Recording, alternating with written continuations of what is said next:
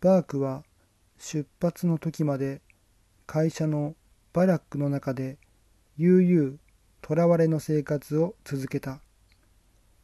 彼はこの安楽な旅の道のりを日に何度となく自分自身に語り聞かせていた。飛行機はアガディールで捨てるはずだった。ここでマラケシュ行きのバスの切符が渡されるはずだった。子供が探検家の真似をして遊ぶように、バークはこうして自由人ごっこをしているわけだった。人生に向かう飛行機による第一歩。そのバス、その群衆、彼が再び見るであろう、それらの町々。ローベルグがマルシャルとアブグラルの代理として僕に面会を求めてきた。バークが下車早々、孤高に窮するようなことがあってはならないという思いやりからだ。彼らは彼のためにと一千フランを僕に託した。これでバークはゆっくり仕事を見つければよいことになった。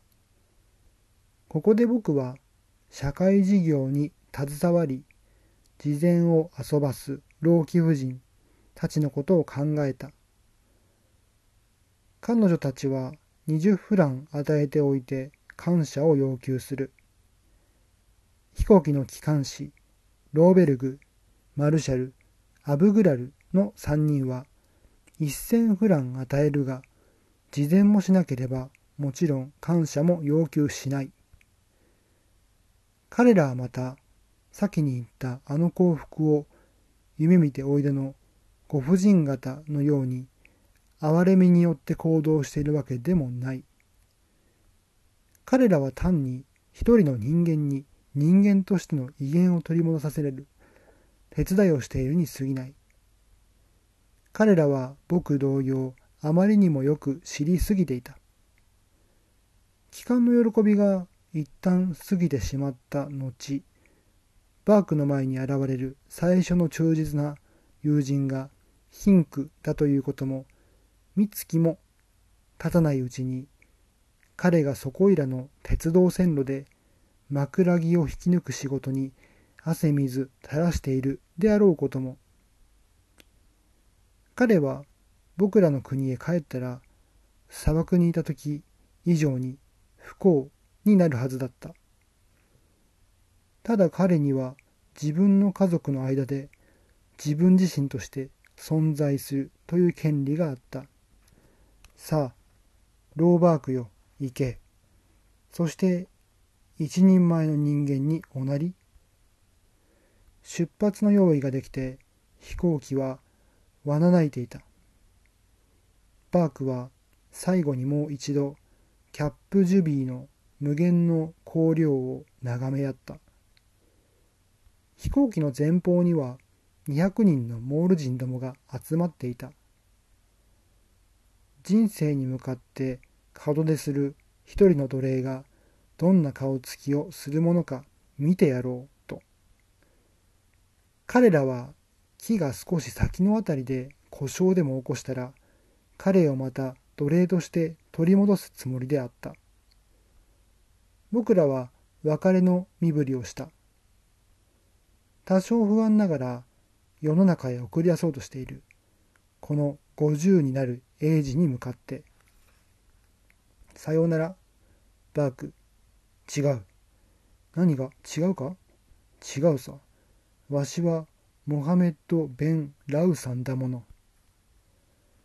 アガディール滞在中バークの面倒を見てくれるようにと僕らから依頼してあったアラビア人アブダラから僕らはバークの最後の消息を聞くことができた。バスの出るのは夕方だけだった。バークには終日時間が空いた。彼はまず長い間、しかも黙りこくって、あの小さな町の中を歩き回った。アブダラにはバークが不安げで何かひどく感動しているように見えた。どうかしましたか？どうもしない。バークは急に降って湧いた自分のレジャーの沖合あまりにも、はるかなところに船がかりしていたので、未だに自分の復活を実感しえないのだった。もちろん彼は、そこはかとない幸福は感じているにはそういなかったが、この幸福感以外、今日のバークと昨日のバークと区別する何者もないのだった。今の彼には他の人間と同等に太陽を分かつ権利もアラビア風のキャフェの緑のトンネルの下に腰を下ろす権利もあるはずだった。彼はそこへ腰を下ろした。彼はアブダラと自分のために紅茶を注文した。これが殿様としての彼の最初の所業だった。この牽制が彼の顔つきまでを変えて叱るべきだった。それなのに、ボーイは当たり前のことのように驚きもせずに茶をついでくれた。ボーイは感じなかった。茶を注ぐことで自分が一人の人間な自分が一人の自由な人間を来賛しているのだと。どこか他へ行ってみよう。コーバークが言った。彼らはアガディールを見下ろす。カスバへ登った。ベルベール族の可愛らしい踊り子たちが。二人に近づいてきた。彼女たちが。人懐っこい優しさを。たっぷり見せてくれたので。バークは蘇生の思いがした。彼女たちがそれと自分たちでは知らずに彼を人生に迎え入れてくれるらしかった彼の手を取って彼女たちは彼に茶を勧めた彼に茶を勧めた陰銀にしかしまた他のどんな男に対してもしたであろうようにバークは自分の復活の事情を語り聞かせた。ところが彼女たちは優しく笑いながら聞いているだけだった。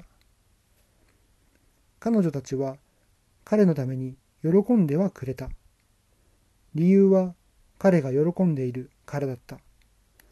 彼は付け加えていった。彼女彼女たちをびっくりさせるつもりで、わしはモハメッド・ベン・ラウさんだ、と。ところが、彼女たちは少しも驚かなかった。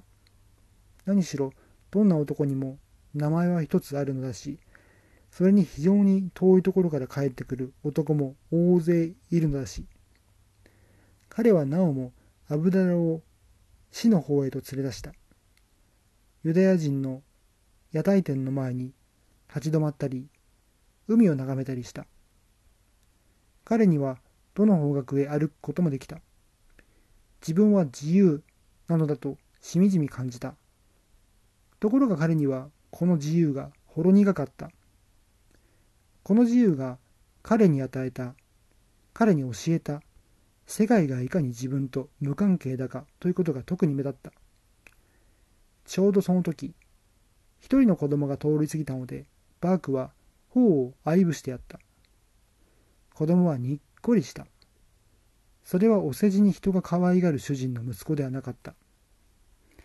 今バークが相棒を与えたのは、ひ弱そうな子供だった。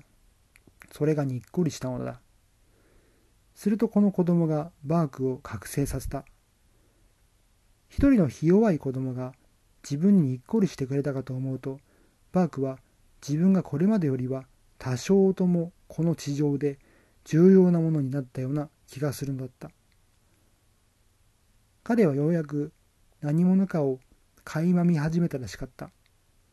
そして今度は大股に歩き出した。何を探すんだね？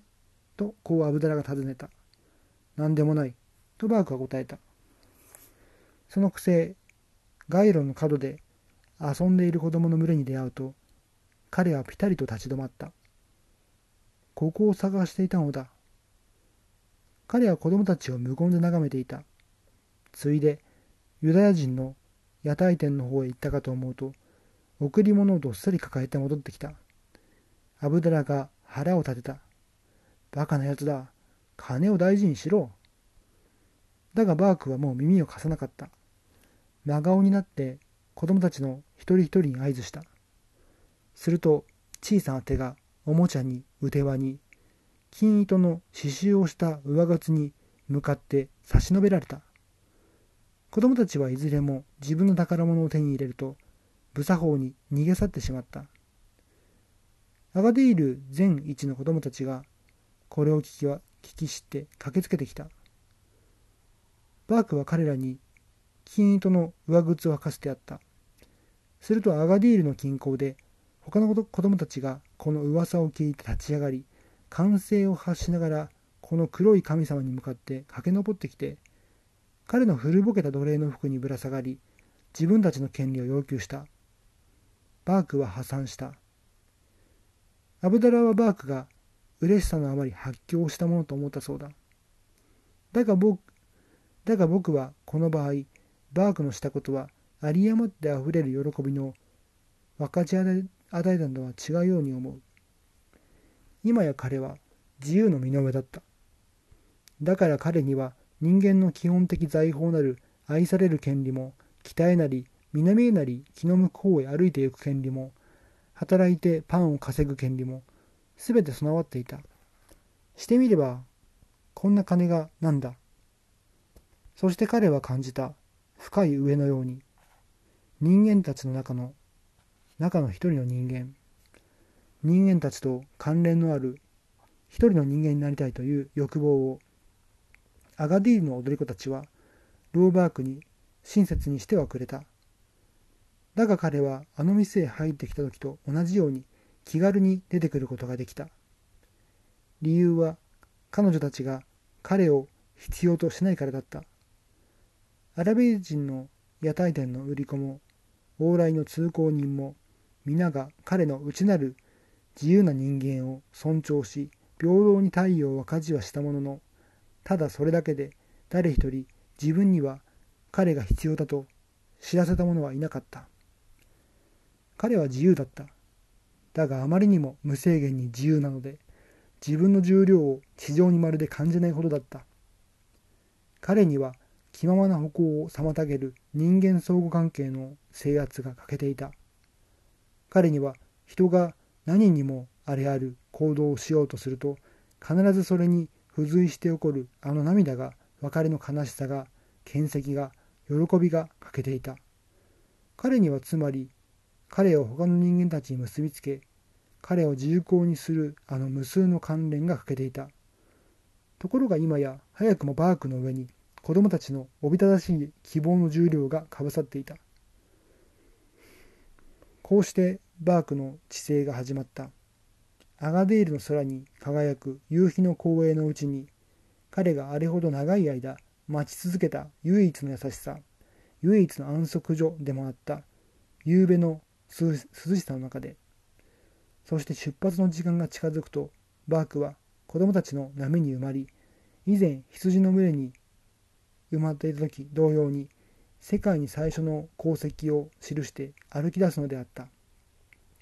明日彼は自分の家族の貧困の中へ戻っていくはずだ。ともすれば、彼の年老いた腕には支えきれないほど多数の生命保持の責任を引き受けて、それはとにかく早くも今彼は真の自分自分の重量を第一にどっかり置いていた。地上の生活を生きるにはあまりにも身軽に過ぎる天使がごまかしにベルトに鉛を縫い込みでもしたかのようにバークは金の上靴をあれほど欲しがった大勢の子供たちの力で大地につながれながら重い足取りを運ぶのだった。